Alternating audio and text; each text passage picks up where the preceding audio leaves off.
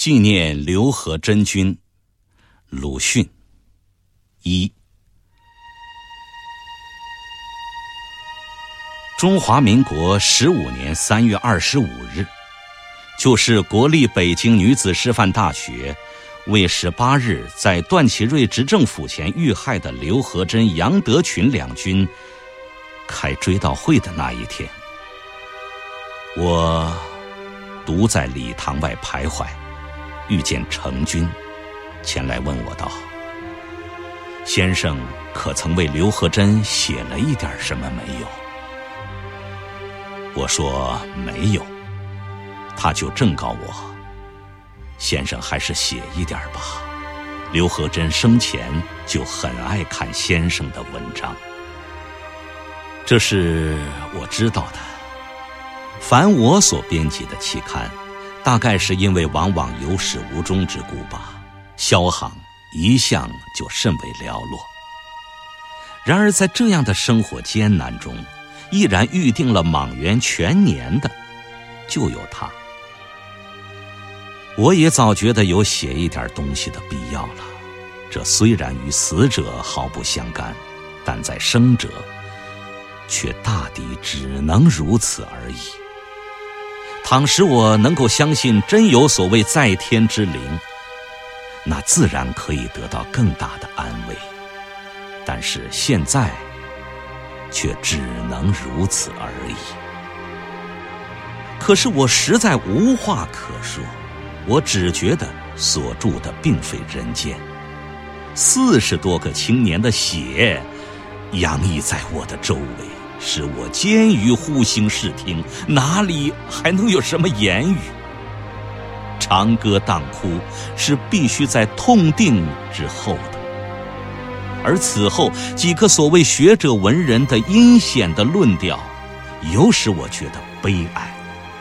我已经出离愤怒了，我将深为这非人间的浓黑的悲凉，以我的最大哀痛显示于非人间，使他们快意于我的苦痛，就将这作为后死者的菲薄的祭品，奉献于逝者的灵前。二，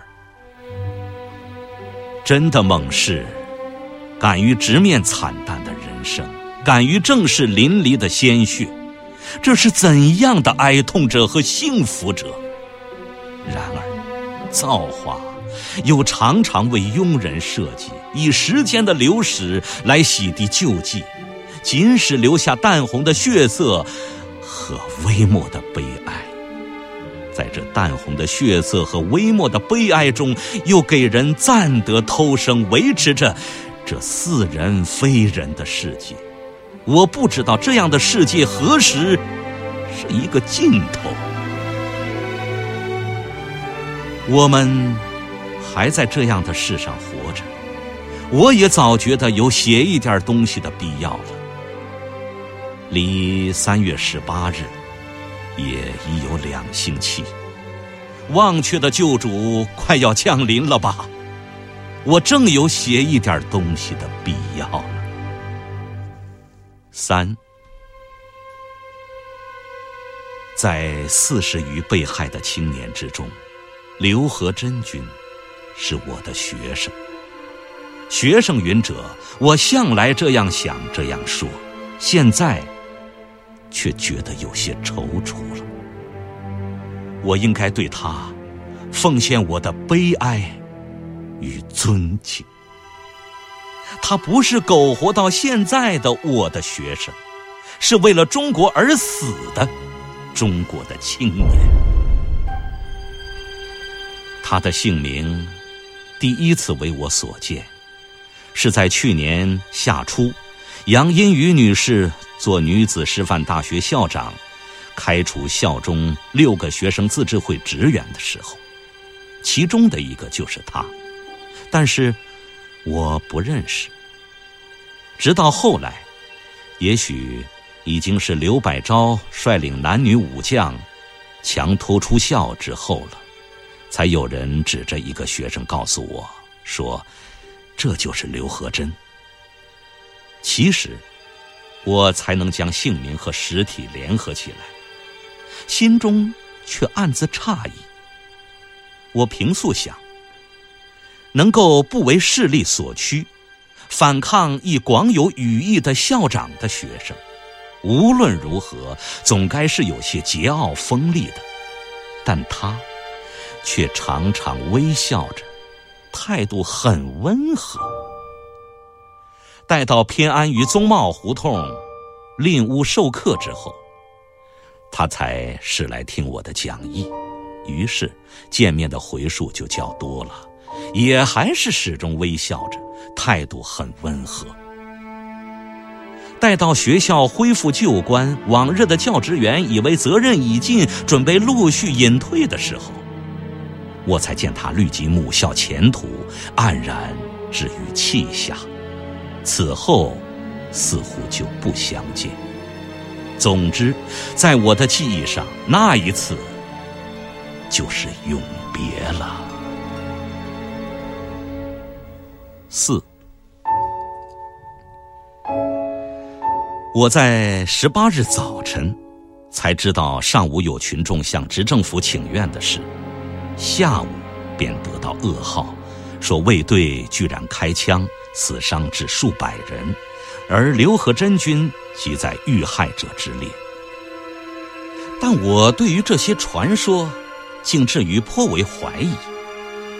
我向来是不但以最坏的恶意来推测中国人的，然而我还不料，也不信竟会下列凶残到这地步。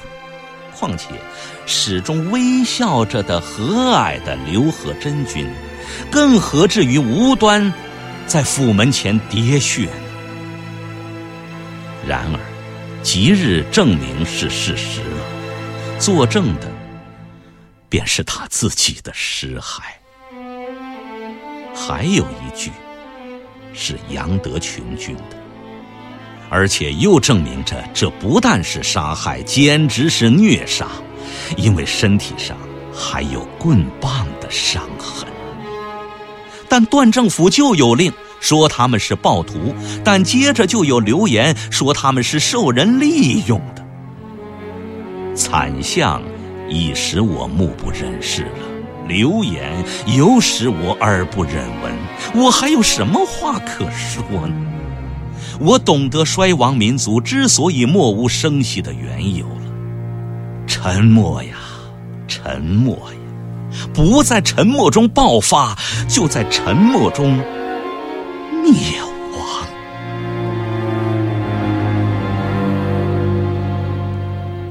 5，但是我还有要说的话。我没有亲见，听说他刘和珍君那时是欣然前往的，自然请愿而已。稍有人心者，谁也不会料到有这样的罗网，但竟在执政府前中弹了，从背部入，斜穿心肺，已是致命的创伤，只是没有变死。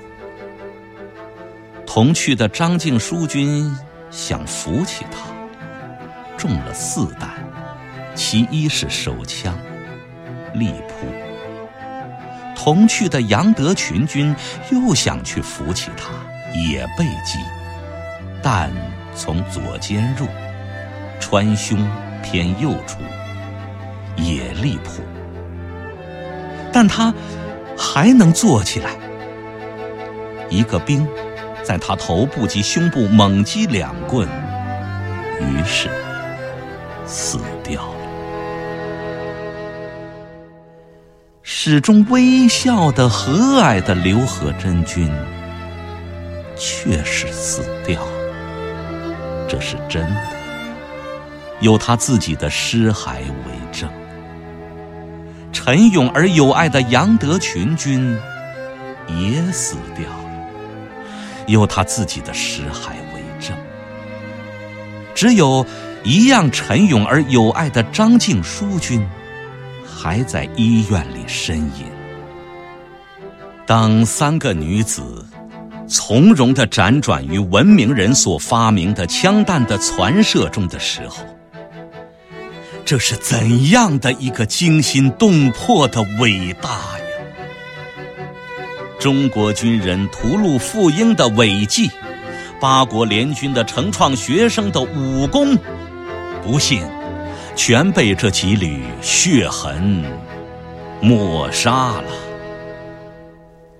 但是中外的杀人者却居然昂起头来，不知道各个脸上有着血污。六，时间永逝流逝，皆是依旧太平。有限的几个生命在中国是不算什么的，至多不过供无恶意的闲人以饭后的谈资，或者给有恶意的闲人做留言的种子。至于此外的深的意义，我总觉得很寥寥，因为这实在不过是徒手的请愿。人类的血战前行的历史，正如煤的形成，当时用大量的木材，结果却只是一小块，但请愿是不在其中的，更何况是徒手。然而既然有了血痕了，当然不觉要扩大，至少也当浸渍了亲族师友爱人的心。纵使时光流逝，洗成绯红，也会在微末的悲哀中永存微笑的和蔼的旧影。陶潜说过，亲戚或余悲，他人亦已歌，死去何所道，脱体同山阿。倘能如此，这也就够了。七，